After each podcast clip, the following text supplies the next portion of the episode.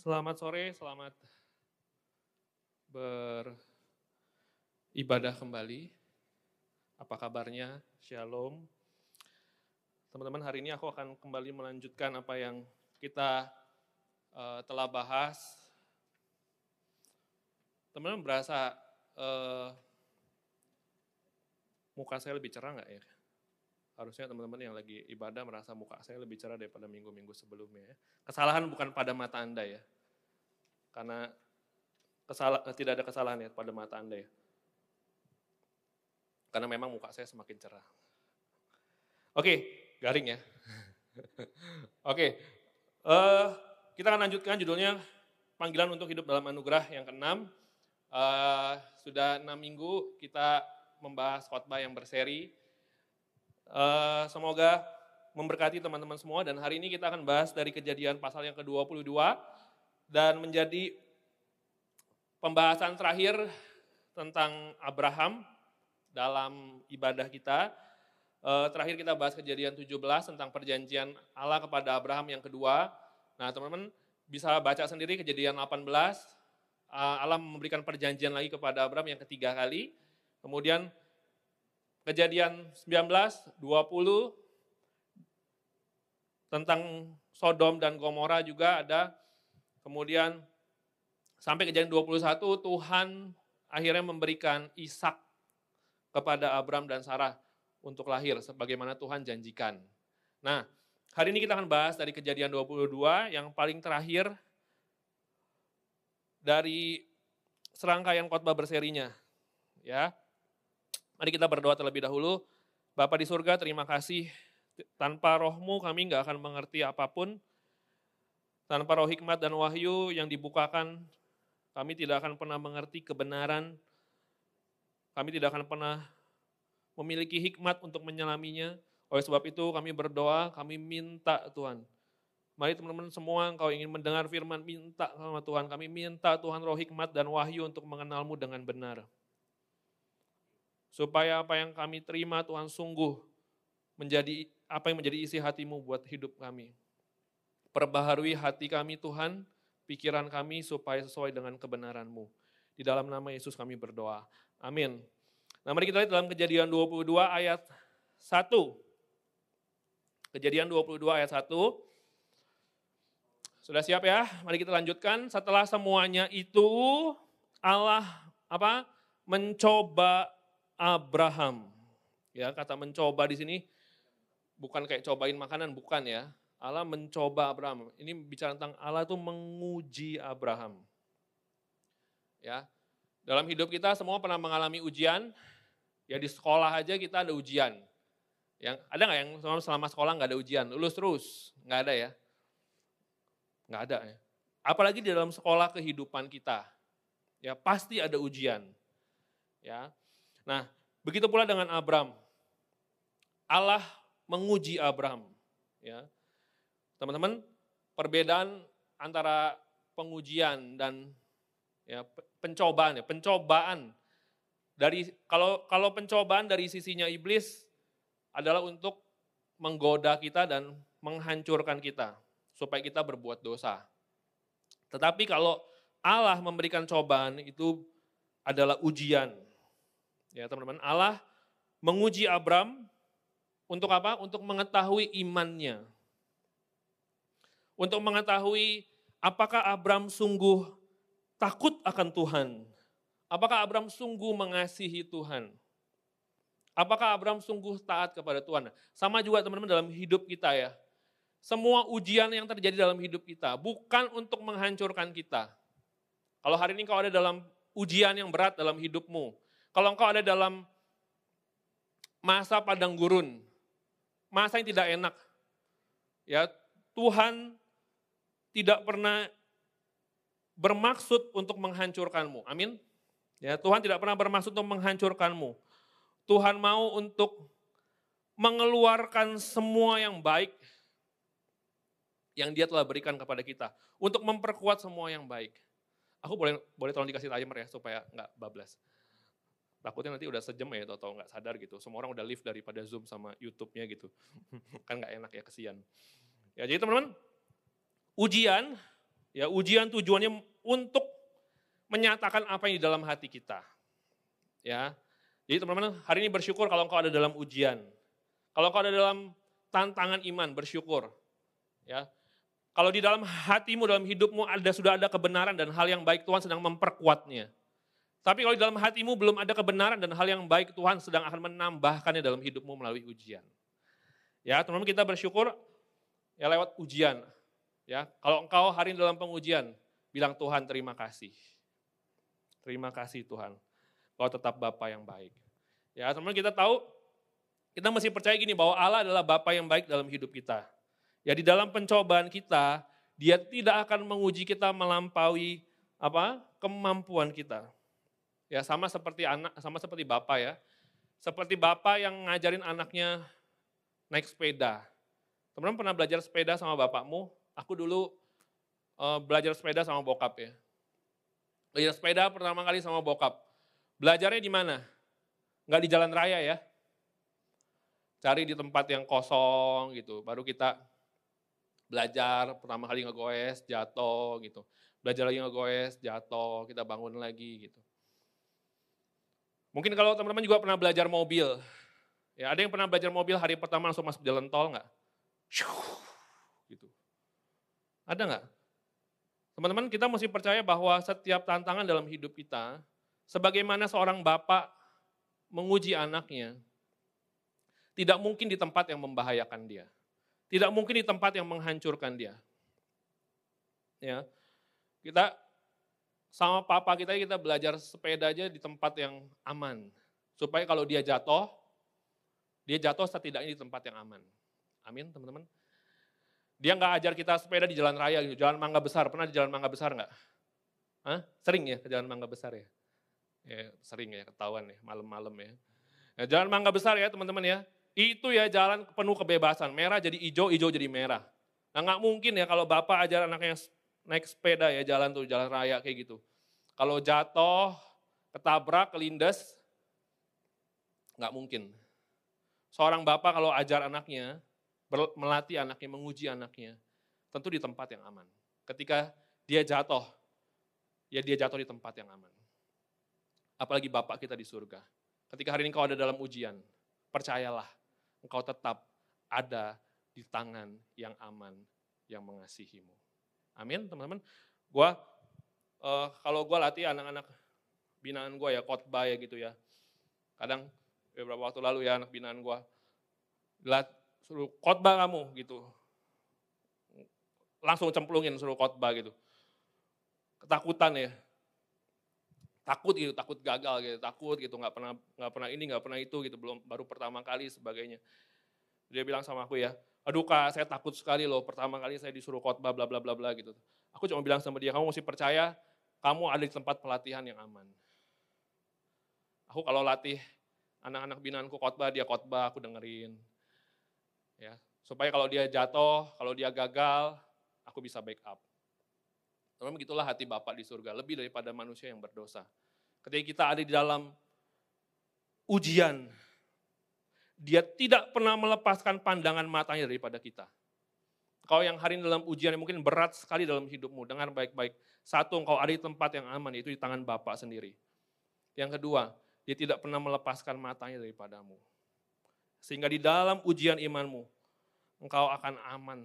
Dan kau akan temukan bahwa Tuhan adalah Bapak yang baik. Amin. Nah teman-teman begitu pula juga dengan Abraham. Ya dia diuji. Ya setelah semuanya itu Allah mencoba Abraham. Ia berfirman kepada Abraham lalu sahutnya, Ya Tuhan. Ayat kedua firmannya, ambillah anakmu yang tunggal itu yang kau kasihi, yakni siapa? Ishak.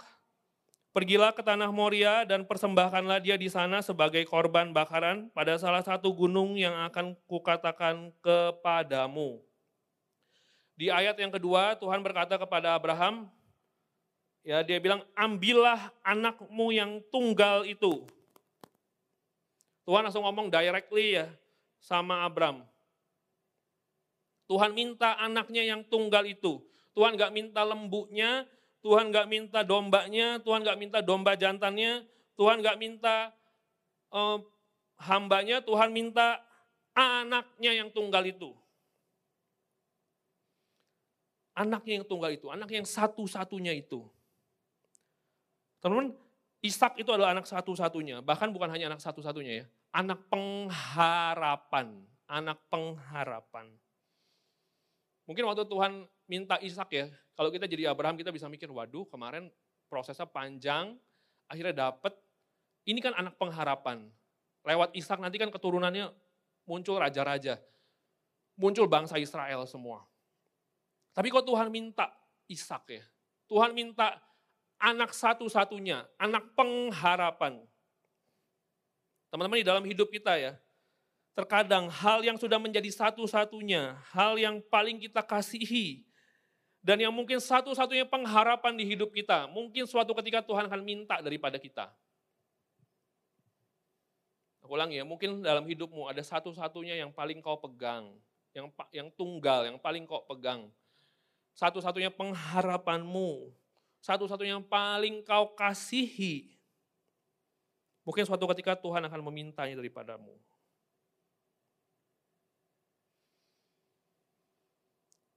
Kenapa Tuhan lakukan itu?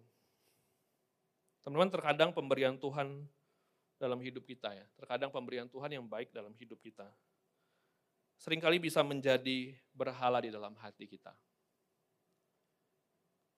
Terkadang pemberian-pemberian Tuhan yang baik Seringkali kita terima, akhirnya kita kasihi, dan mungkin jadi satu-satunya yang paling kita cintai lebih daripada Tuhan.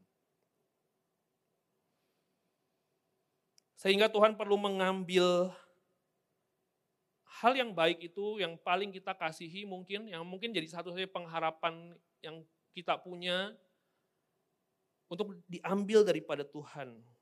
Bukan karena Tuhan jahat, tapi karena sering kali mungkin sesuatu yang kita kasihi itu, yang menjadi satu-satunya itu, yang menjadi kita damba-dambakan, yang menjadi pengharapan kita satu-satunya itu, mungkin sudah menjadi berhala di dalam hidup kita. Nah teman-teman, hal inilah yang Allah sedang mau uji daripada Abraham. Allah ingin menguji apakah Abraham sungguh-sungguh menyembah kepada Allah. Atau justru Abraham punya berhala di dalam hatinya, yang mungkin terlihatnya baik, Mungkin berhala kita apa sih prestasi, ya mungkin terlihatnya baik, kepintaran kita gitu ya, kecerdasan kita, karir kita, mungkin itu baik pemberian Tuhan. Tapi mungkin itu sudah jadi satu-satunya atau jadi berhala di dalam hidup kita. Nah teman-teman, kita mesti tahu gini, persoalan kita, persoalan hidup kita, semuanya adalah persoalan hati. Persoalan hati. Semua persoalan hidup kita, persoalan hati. Bukan persoalan di cara, bukan persoalan di pola, bukan persoalan di metode hidup, bukan salahnya di masalah. Saya ulangi ya, semua problem hidup kita itu masalahnya ada di dalam hati kita, hatimu. Bukan ada dalam cara hidupmu saja, ya itu bisa jadi salah, tapi sumbernya bukan dari cara hidupmu, sumbernya bukan dari pola-pola hidupmu, sumbernya bukan dari metode hidupmu, sumbernya bukan dari bahkan dari masalah. Bahkan masalah dalam hidup kita semuanya netral ya. Tetapi masalah utama manusia ada di dalam hatinya. Sehingga apa? Ketika Allah itu sedang menguji Abram, Abraham, Allah menguji hatinya. Apakah hatinya sungguh-sungguh terpaut kepada Tuhan atau justru kepada anaknya yang dia kasihi itu. Ya, teman-teman, hari ini kalau engkau ada dalam pengujian, kalau engkau ada dalam pengujian, kau perlu cek, apakah ada berhala-berhala di hatimu. Semua macam pengujian dalam hidup kita, tujuannya cuma satu, menghancurkan berhala dalam hatimu. Supaya kita dapat menjadikan Tuhan sebagai satu-satunya pengharapan kita, satu-satunya yang kita kasihi, yang kita cintai, yang kita takuti. Jadi semua apa pun hari ini problem hidupmu, Apa pun hari ini pengujianmu, cuma satu tujuan Tuhan, menghancurkan berhala dalam hatimu. Begitu pula dengan Abraham, begitu pula dengan Abraham. Tuhan sedang, Tuhan memberikan yang terbaik buat Abraham. Tapi Tuhan mau, Abraham tidak menjadikan pemberian yang terbaik Tuhan sebagai Tuhan di hidupnya. Teman mungkin hari ini ada banyak pemberian terbaik, pemberian yang baik yang daripada Tuhan turun dalam hidupmu. Mungkin jabatanmu, mungkin karirmu, mungkin prestasimu, mungkin kau hari ini masuk di university yang terbaik. Ada loh ya, orang masuk universitas negeri ya, sombongnya setengah ampun ya. Ke mana-mana pakai jaket alma mater ya, bingung ya. Ada tuh, teman aku ya, masuk perguruan tinggi negeri gitu, yang warnanya kuning gitu. Kalau gue sih warnanya oranye ya. Kalau oranye sih biasa aja. Kalau kuning itu kan kayaknya udah wah bangga gitu. Sampai foto aja pakai-pakai warna kuning gitu. Kalau gue oranye dulu. Kalau mau pakai alma mater oranye malu takut disangka tukang sampah di yang bersih-bersih di kali itu kan. Nah ada yang gitu ya. Ada yang yang dikasihi gitu. Tuhan udah kasih wah masuk university yang terbaik gitu. Eh dijadikan satu-satunya yang dikasihi, satu-satunya yang dicintai, satu-satunya yang dibanggakan.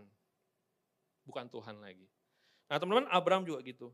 Tuhan ingin menguji dia supaya pemberian yang terbaik daripada Tuhan, pemberian yang baik daripada Tuhan, tidak diubah menjadi sebuah berhala yang dia sayangi dan cintai lebih daripada Tuhan.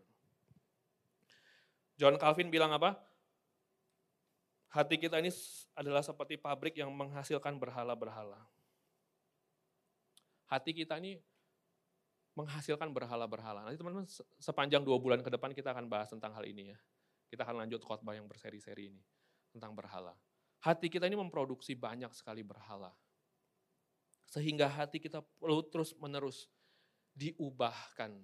Hati kita terus perlu terus menerus disepadankan, disamakan dengan standarnya Tuhan.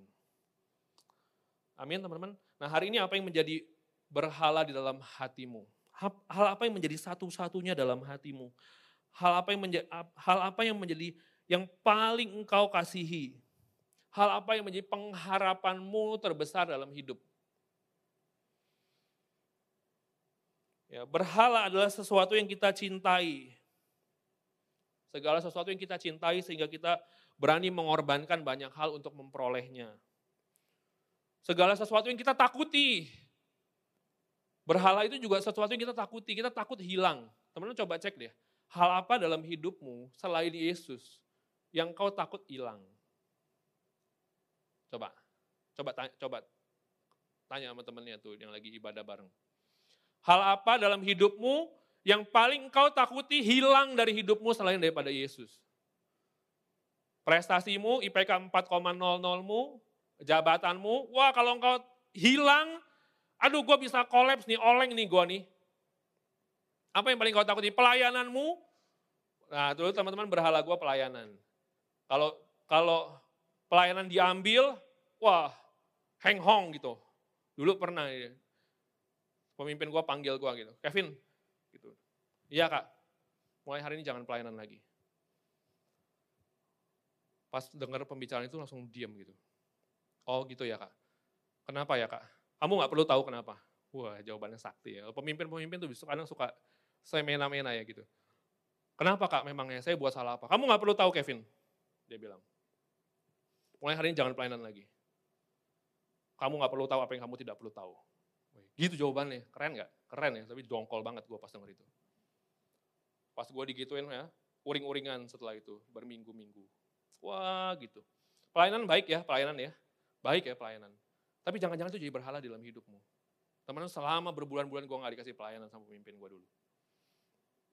Sampai akhirnya gue ngerti sendiri ternyata pelayanan sudah jadi berhala di hidup gue.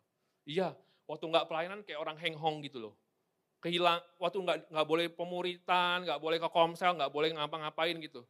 Bengong gitu, merasa hidupnya nggak berarti, merasa udah nggak lagi dipakai sama Tuhan. Ternyata pelayanan jadi berhala dalam hidupku. Hal yang terlihat baik, tapi menjadi berhala. Teman-teman, hal apa yang kau takuti untuk kehilangan? selain daripada Yesus. Jangan-jangan itu berhalamu. Mungkin itu uang. Kehilangan noban aja carinya kalang, kalang kabut ya. Noban, goban gitu. Uh, ke mana ya, ke mana ya. Ya teman-teman, ya wajar aja, nggak apa-apa sih. Tapi kalau ada yang kehilangan goban udah stres kepikiran, ke mana ya gitu. Teman, jangan-jangan uang. Aku rasa setiap kita bergumul ya. Kita harus melepaskan berhala kita daripada uang ketakutan kita kehilangan uang, kehilangan kekayaan. Apa yang kau paling takuti untuk kehilangan? Jangan-jangan itu jadi berhala dalam hidupmu. Berhala itu apa yang kau senangi. lebih daripada Tuhan. Hobimu mungkin game-gamemu gitu, ya boleh aja main game ya. Tapi kalau udah, aduh kayaknya bangun pagi gitu, otaknya udah ada di game gitu. Otaknya udah ada di Instagram, otaknya udah ada di, aduh seneng banget gitu. Gak bisa tergantikan deh. Jangan-jangan itu berhala dalam hidup kita. Atau mungkin berhala adalah sesuatu yang kita andalkan lebih daripada Tuhan. Mentang-mentang lu ganteng, lu pikir banyak cewek yang mau sama lu. Karena ada yang gitu, gue kan ganteng gitu. Gampang lah dapat pasangan. Ganteng-ganteng kalau bodoh juga tetap kalah ya.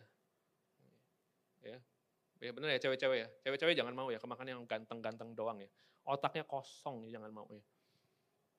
Wah tuh cewek-cewek di belakang tuh langsung pada altar call gitu kan. Saya, saya orangnya gitu. Gue tinggal panggil maju ke depan, maju langsung semua di sini.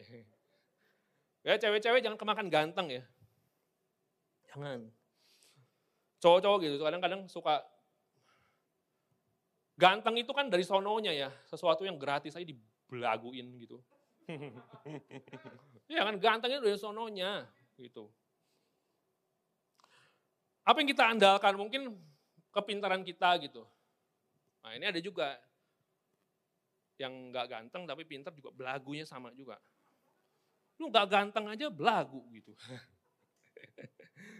Kepintarannya gitu. Wah gitu, mentang-mentang pintar kayak sombong banget semua orang di challenge gitu. Orang ngomong pakai apa disuruh balasnya pakai rumus matematika atau fisika gitu. Uh, gitu. Teman, apa yang kamu andalkan dalam hidupmu? Apa yang paling kau andalkan dalam hidupmu? Kekayaanmu? Tenang ya, saya punya banyak duit. Saya punya banyak duit. Semua hal yang kita jadi bukan berhala dalam hidup kita, semua yang kita cintai, kita takuti, kita senangi, kita andalkan lebih daripada Tuhan. Dengar baik-baik, suatu ketika Tuhan akan mau mengambilnya daripadamu. Dia akan hancurkan semua berhala-berhala dalam hidupmu, bagaimanapun caranya. Lewat pengujian, dia akan hancurkan semua berhala-berhala dalam hidupmu. Supaya Tuhan menjadi satu-satunya yang kau cintai, yang kau takuti untuk kehilangan. Dapatkah kita berkata, saya, saya, saya boleh kehilangan banyak hal, tapi saya nggak boleh kehilangan Yesus. Teman hidup kita mesti sampai situ nanti. Kalau hari ini kita belum sampai ke sana, mari kita mengarahkan hati kita ke sana. Sampai suatu saat nanti kita bisa bilang ini, saya boleh kehilangan semuanya, gua boleh kehilangan semuanya, tapi gua nggak mau kehilangan Yesus. Hidup kita harus sampai ke sana nanti. Makanya setiap hari kita perlu melatih diri kita untuk membuang setiap berhala-berhala dalam hati kita dan menjadikan Yesus satu-satunya, satu-satunya, satu-satunya. Kita nggak usah ngomong nanti masa aniaya ya teman-teman ya. Suatu ketika kita nggak tahu ya kapan masa aniaya datang ya. Sampai masa suatu ketika masa aniaya datang, semua orang gitu dianiaya. Masih nggak kita tetap bisa mencondongkan hati kita hanya kepada Yesus? Apa yang menjadi berhalamu? Ya, apa yang menjadi berhalamu? Teman-teman, Tuhan mau untuk kita mempersembahkan, menaruh semua hal ya, berhala-berhala itu di bawah kaki salib Yesus. Supaya Yesus jadi satu-satunya Tuhan di hidup kita. Kemudian Abraham bilang gini, persembahkanlah dia, persembahkanlah Ishak sebagai korban bakaran. Bayangin ya, anaknya itu disuruh dipersembahkan jadi korban bakaran. Jadi kalau teman-teman baca di dalam komentaris ya, semua khotbah-khotbahku aku siapkan, aku banyak belajar dari komentarisnya John Jill. Kalau teman-teman mau belajar ya, bisa cari di Eastward. Komentarisnya John Jill bagus sekali. John Jill bilang begini, Tuhan tuh suruh Abraham mempersembahkan Ishak sebagai korban bakaran. Jadi tahu nggak artinya apa? Yang pertama harus dipotong lehernya, ditusuk lehernya. Kemudian apa? Dirobek kulitnya, dipotong-potong badannya, kemudian meletakkan setiap susunan tubuhnya berurutan di atas mesbah untuk dibakar. Coba,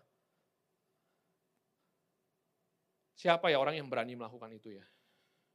Kayak anaknya itu itu kayak hewan. Dipotong lehernya, dipotong-potong badannya, taruh di atas mesbah untuk dibakar. Siapa yang berani melakukan itu? Tapi Tuhan mau ngomong, bahwa berhala-berhala di dalam kehidupanmu harus ditaruh di mesbah untuk dihancurkan, untuk harus dibakar supaya nyata, Supaya kelihatan sungguh-sungguh pengabdian hidupmu hanya kepada Tuhan. Apa yang menjadi berhalamu teman-teman? Berhala-berhala dalam hidupmu akan dihancurkan oleh Tuhan. Bagaimanapun caranya. Tuhan itu berdaulat. Dan satu-satunya yang dia soroti dalam hati kita itu berhala. Ke mana pun kau ada, bagaimanapun situasi dan kondisimu. Berhala-berhalamu menjadi sasaran Tuhan untuk dia menghancurkan itu. Hari ini apa yang jadi berhala-berhala dalam hidupmu? Tuhan mau kita mempersembahkan semua hal. Bahkan yang paling kita sayangi, yang lebih daripada Tuhan. Bahkan kecintaan kita akan diri kita sendiri. Tuhan mau kita persembahkan di mesbah. Untuk dibakar, untuk dihancurkan. Supaya yang tersisa cuma satu, kecintaanmu hanya kepada Tuhan. Hei generasi muda hari ini teman-teman. Kau boleh ikut di gereja ya, di komsel ya. Kau sungguh cinta sama Tuhan gak? Kau berani serahkan semua yang kau sayangi bagi Tuhan gak? Kau boleh bilang orang Kristen. Tapi apakah sungguh kau rela? Kau bersedia menyerahkan seluruh yang kau cintai kepada Tuhan. Seluruh berhala-berhalamu. Kecintaanmu akan diri sendiri bagi Tuhan. Kita nggak usah ngomong panjang lebar sampai ke sorga dan hidup kekal ya. Tapi apakah dalam hidup kita yang hari ini, kita sungguh bisa melihat dulu apa yang kekal. Yesus itu sendiri. Dapat kita berkata Kristus lebih daripada cukup dan lebih daripada segala-galanya. Sehingga yang kita mau hanyalah Tuhan. Dan sehingga ketika Tuhan mau ambil semua berhala di hidup kita, kita nggak akan mati kelojotan ya. Wah hancurlah hidup kita. Coba deh, apa berhalamu? Coba bayangkan itu diambil. Hancur nggak hidupmu? Hancur nggak hidupmu? Teman hari ini, apa yang menjadi berhalamu, apa yang menjadi satu-satunya, jadi pengharapanmu. Tuhan mau kita serahkan itu di mesbah. Amin. Nah kita lanjutkan ayat yang ketiga. Ayat yang ketiga mari kita lanjutkan. Keesokan harinya pagi-pagi bangunlah Abraham. Ia memasang pelana keledainya dan memanggil dua orang bujangnya beserta Ishak anaknya. Ia membelah juga kayu untuk korban bakaran itu, lalu berangkatlah ia dan pergi ke tempat yang dikatakan Allah kepadanya. Kapan Abraham pergi? pagi-pagi ya, Abraham bangun pagi-pagi. Jadi malam Tuhan berbicara kepada Abraham, Abraham pagi-pagi langsung bangun. Kalau gua jadi dia ya, Tuhan boleh nggak minggu depan ya? Saya pikir-pikir dulu ya. Ya benar nggak? Tapi Abraham nggak gitu loh, Abraham nggak gitu loh. Dia dia dapat dari Tuhan pagi-pagi langsung bangun. Dia langsung siap-siap. Tanpa ragu-ragu, tanpa menunda-nunda. Kalau tunjuk kalau Tuhan tunjuk hari ini berhala dalam hatimu untuk kau serahkan. Apakah kau akan delay? Apakah kau akan tunda-tunda? Apakah kau akan, aduh nanti deh Tuhan. Apakah kau sama seperti Abraham? Dia langsung bangun pagi-pagi dan dia langsung siap-siap untuk mempersembahkan Ishak kepada Tuhan. Tapi pertanyaannya, kenapa ya Abraham bisa kayak gitu ya? Kenapa ya Abraham bisa kayak gitu? Ketika Tuhan tunjuk, langsung dia kasih semua Kenapa Abraham rela menyerahkan Ishak? Kita lihat di dalam Ibrani 17 ayat 17 sampai 19. Ibrani 7 Ibrani 11 ayat 17 sampai 19. Boleh tolong dibantu Ibrani 11 ayat 17 sampai 19. Nah, mari kita baca di layar ada ya. Karena iman maka Abraham tatkala ia dicobai mempersembahkan Ishak. Ia yang telah menerima janji itu rela mempersembahkan anaknya yang tunggal. Walaupun kepadanya telah dikatakan, keturunan yang berasal dari Ishaklah yang akan disebut keturunanmu. Kemudian, karena ia berpikir bahwa Allah berkuasa apa?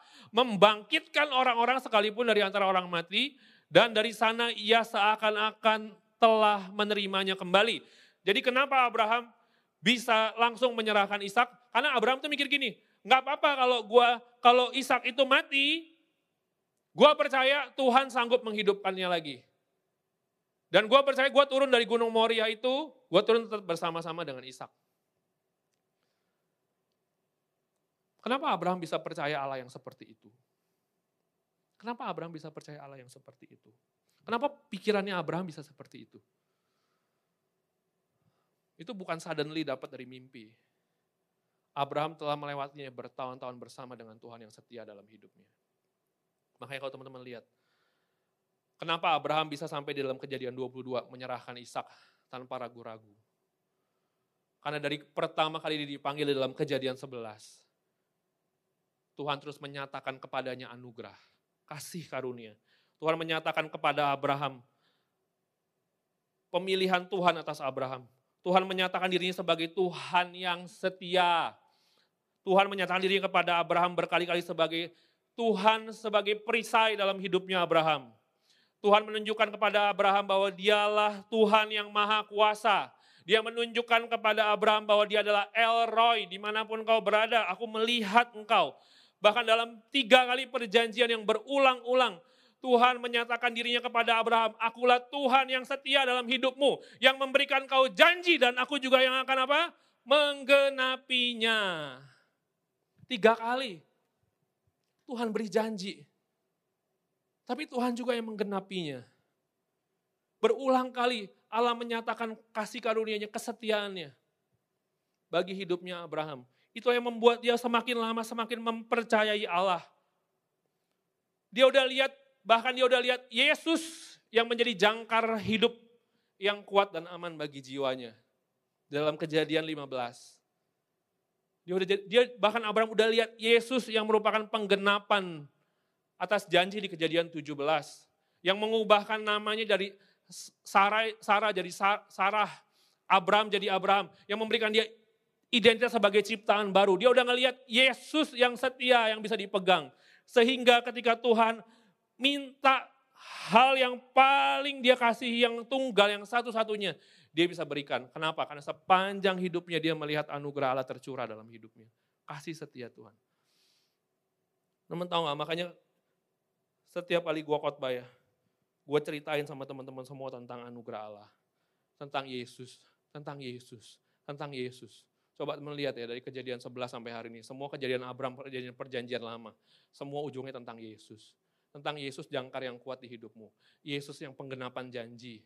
Engkau harus pegang sama Yesus. Engkau pegang sama Yesus. Engkau tidak akan pernah dikecewakan.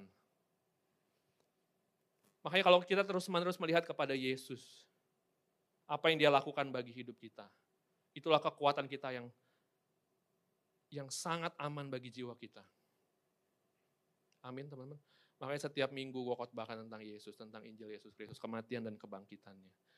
Dalam perjanjian lama kita bisa melihat kematian dan kebangkitannya. Dalam perjanjian lama kita bisa melihat ada Yesus di sana.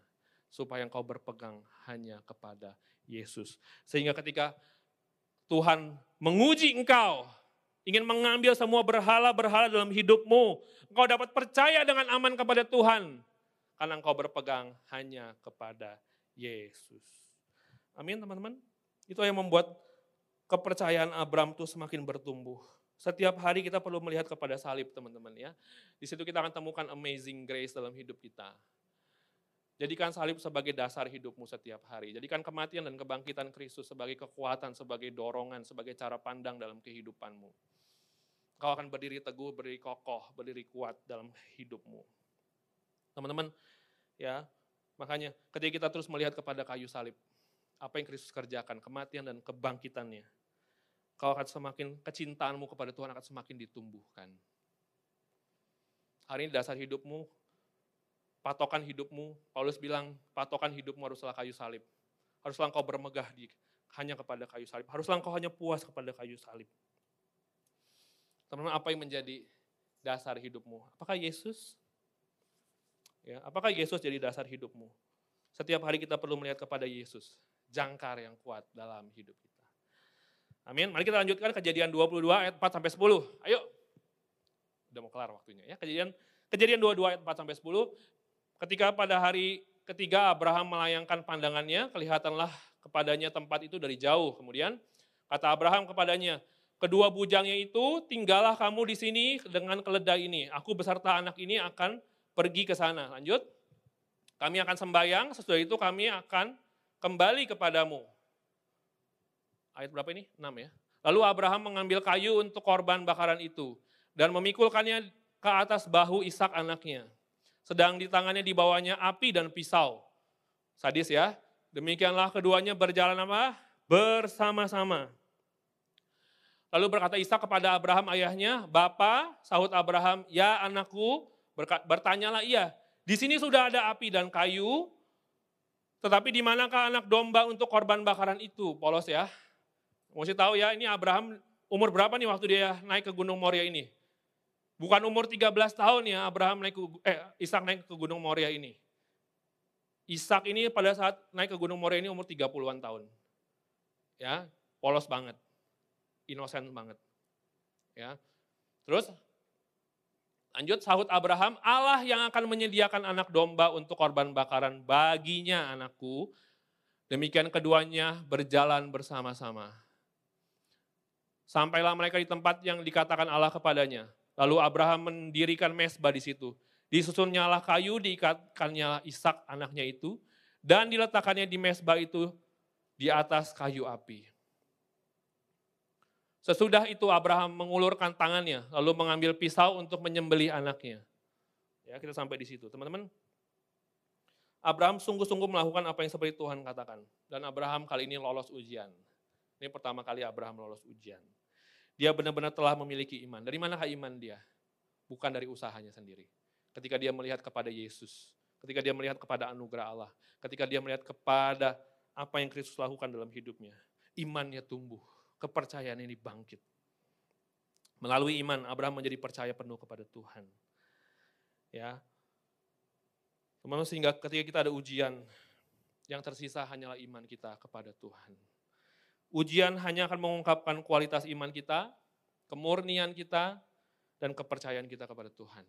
Ulangi ya, teman-teman, sasaran tujuan daripada ujian, pencobaan dalam hidup kita. Untuk melenyapkan berhala-berhala dalam hidup kita.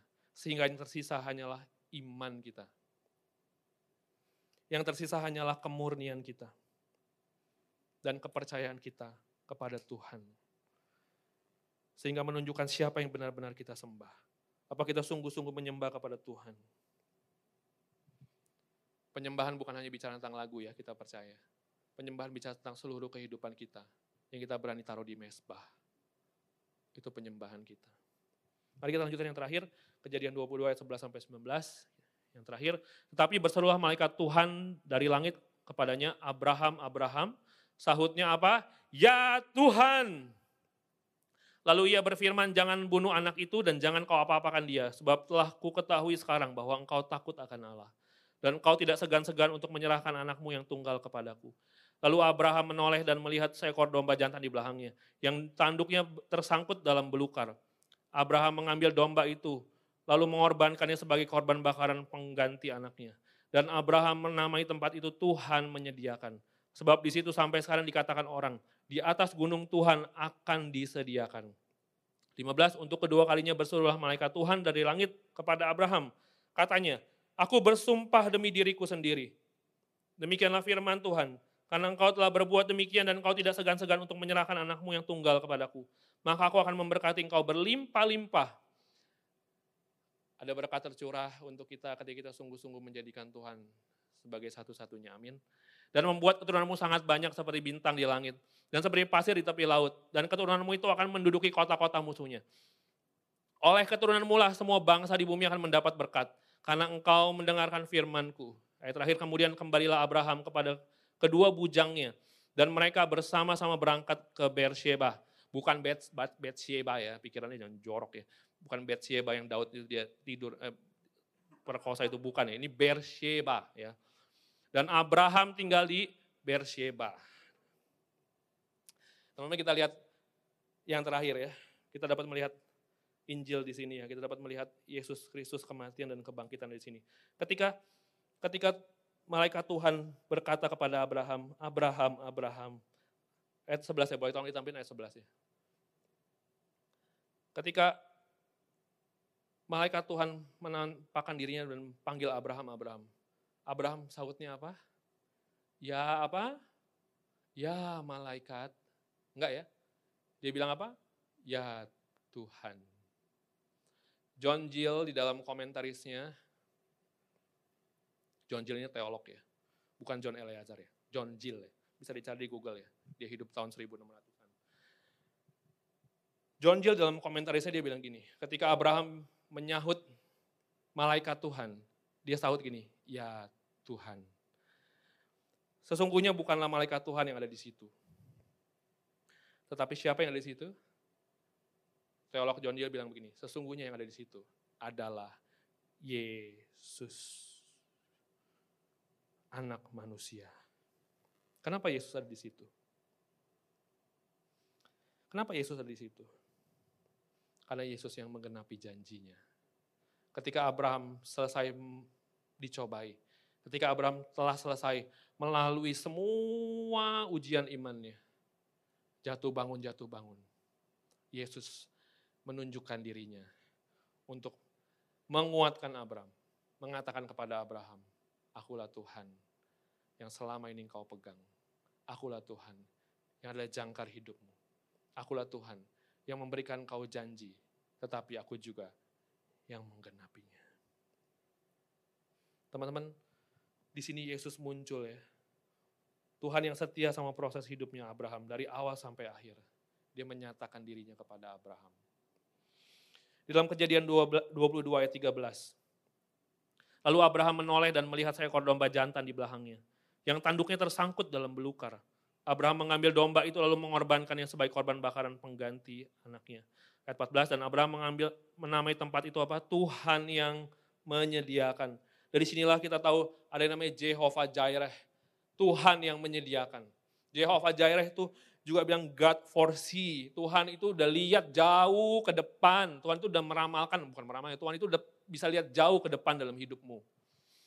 Itulah Tuhan kita. Hari ini apabila kau ada dalam proses Tuhan, hidupmu akan baik-baik saja. Karena kau ada di dalam tangan Tuhan yang sudah dapat melihat jauh ke depan. Dan kesetiaannya bukan hanya sampai hari ini, tapi sepanjang jalan kehidupanmu. Amin. Teman-teman, dulu Abraham yang adalah penyembah berhala, hari ini berubah menjadi penyembah Allah yang sejati. Bahkan Tuhan bilang, kamu takut akan Tuhan. Kamu takut akan Tuhan. Teman-teman, dapatkah hari ini kau dapat berkata bahwa engkau adalah orang yang takut akan Tuhan? Aku percaya takut akan Tuhan itu bicara bagaimana kita hidup tanpa berhala-berhala. Terus meninggalkan berhala-berhala dalam hidup kita. Dan menjadikan Tuhan sebagai satu-satunya penguasa, sebagai satu-satunya raja dalam hidup kita. Yang paling kita kasih, kita takuti, kita senangi, kita andalkan. Itulah orang yang takut akan Tuhan. Teman-teman, setiap hari kita perlu terus-menerus melihat kepada Yesus. Amin. Ya, kita perlu melihat Yesus setiap hari. Sampai pada di akhirnya Yesus menyatakan dirinya kepada Abraham. Pada akhir cerita kita lihat bahwa Tuhan nggak jadi minta Ishak. Tuhan akhirnya Abraham menyerahkan domba yang ada di situ kan. Tuhan menyediakan domba itu untuk dipersembahkan kepada Tuhan. Inilah gambaran Injil teman-teman. Yesus menjadi pengganti bagi kita. Yesus menjadi pengganti bagi kita. Inilah Injil. Inilah Yesus yang menyerahkan dirinya menjadi domba yang tersembelih. Injil berbicara apa yang kita nggak bisa lakukan, tapi Kristus melakukannya dengan sempurna. Dia menggantikan kita. Teman dan peristiwa ini adalah gambaran Bapa yang menyerahkan Yesus bagi hidup kita. Kisah Abraham mempersembahkan Ishak adalah gambaran bagaimana Bapa menyerahkan Yesus untuk dikorbankan. Dan setelah beribu-ribu tahun kemudian, 4000 tahun kemudian setelah kejadian Abraham mempersembahkan Ishak anaknya. Di Gunung Moria yang sama, Yesus mati di sana. Ada yang tahu? Yesus mati di Kalvari. Tapi 4000 tahun yang lalu itu adalah Gunung Moria, tempat di mana Abraham mempersembahkan Ishak. Sehingga sungguh ketika Abraham mempersembahkan Ishak di Gunung Moria, 4000 tahun kemudian Allah sungguh-sungguh menyatakan kehendaknya, menyerahkan anaknya yang tunggal untuk mati di kayu salib di tempat yang sama. Sehingga kita yang percaya kepadanya tidak binasa melainkan beroleh hidup yang kekal. Teman-teman, itulah Yesus Tuhan kita. Dia yang memberikan janji, dia yang menggenapinya juga. Mari kita datang kepada Tuhan. Teman-teman, hari ini apa yang menjadi proses dalam kehidupanmu? Apa yang menjadi proses hidupmu? Apa yang menjadi pencobaan-pencobaan dalam hidupmu? Pencobaan apa yang sedang kau alami? Ujian iman apa yang sedang kau alami? 1 Korintus 12 ayat 13 sampai 14. Boleh ditampilkan 1 Korintus 12 ayat 13 sampai 14. 1 Korintus 12 ayat 13. Sorry, sorry. 1 Korintus 10. 1 Korintus 10 ayat 13 sampai 14. Pencobaan-pencobaan yang kamu alami adalah pencobaan-pencobaan yang biasa. Yang tidak melebihi kekuatan manusia. Sebab, apa? Engkau sanggup melewatinya. Bukan ya? Pencobaan-pencobaan yang kamu alami adalah pencobaan-pencobaan biasa yang gak melampaui kekuatanmu. Sebab engkau kuat menghadapinya. Bukan ya? Pencobaan-pencobaan yang kamu alami adalah pencobaan-pencobaan yang biasa yang melebihi kekuatanmu. Sebab apa? Allah setia. Hari ini teman-teman. Kau mungkin adalah berbagai pencobaan, ujian iman dan tantangan. Engkau nggak bisa pegangan sama yang lain. Justru Tuhan minta engkau menyerahkan semua pegangan-peganganmu. Dan berpegang hanya kepada Allah yang setia. Sebab Allah setia dan karena itu ia tidak akan membiarkan dirimu dicobai. Melampaui kekuatanmu pada waktu kamu dicobai, ia akan memberikan kepadamu apa? Jalan keluar sehingga kamu dapat menanggungnya. Ayat 14. Karena itu apa? Saudara-saudaraku yang terkasih, jauhilah apa? Penyembahan berhala. Tujuan ujian dalam hidupmu untuk menjauhi engkau dari berhala-berhala di hidupmu. Sehingga engkau dapat berpegang hanya kepada satu, Allah yang setia. Mari kita pejamkan mata kita. Bapa di surga, Kau yang sedang menunjuk setiap berhala-berhala dalam hati kami. Melalui ujian-ujian, melalui tantangan, melalui pencobaan, melalui setiap proses. Kau lagi tunjuk berhala-berhala di hidup kami. Supaya kami hanya berpegang kepada Allah yang setia. Yesus yang memberikan janji. Yesus yang menggenapi. Sehingga tuh firman Tuhan berkata, jauhilah penyembahan berhala. Mari di waktu yang sebentar teman-teman, izinkan hari ini Tuhan bongkar balik hatimu. Menyepadankan, menyelaraskan hatimu. Serahkan berhala-berhala yang Tuhan tunjuk. Mungkin itu prestasi, mungkin itu uang, mungkin itu masa depanmu, mungkin itu hubunganmu dengan orang yang kau kasihi. Mungkin itu ketakutanmu. Mungkin itu sahammu. Mungkin itu investasimu. Mungkin itu pelayananmu. Apa pun yang bisa disebutkan, yang kau takut kehilangan, lebih daripada Tuhan. Hari ini, Tuhan sedang berkata, sebagaimana aku menyerahkan diriku kepadamu di atas kayu salib, serahkanlah berhala-berhalamu di bawah kayu salib. Mari letakkan setiap berhala-berhalamu. Supaya engkau kasihi, yang kau cintai, yang kau senangi, yang kau takuti, yang kau andalkan. Hanyalah Tuhan sendiri. Terima kasih Tuhan. Mari kita menyembah dia.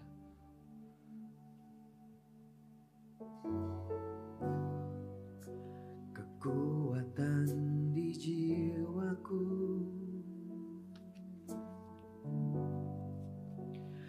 ketenangan batinku. Terima kasih Tuhan. Ada dalam hadiratmu, ku menyembahmu.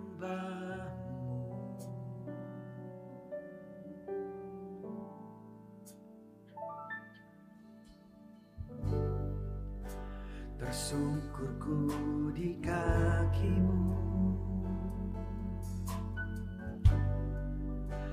Rasakan hadiratmu.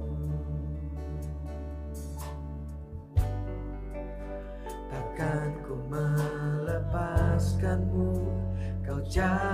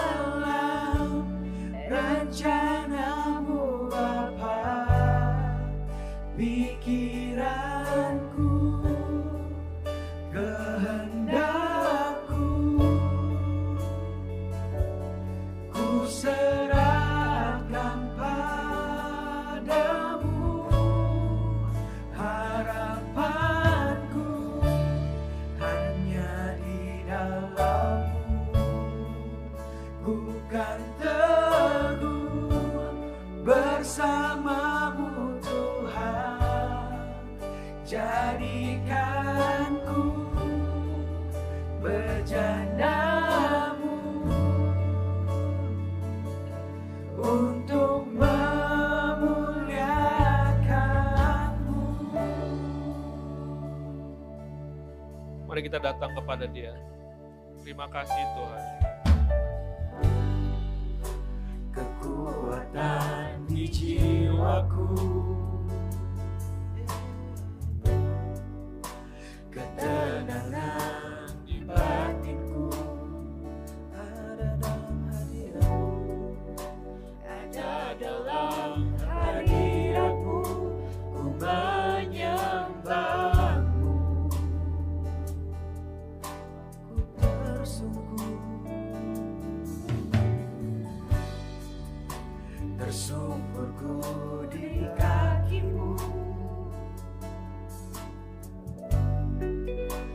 Rasakan hadiratmu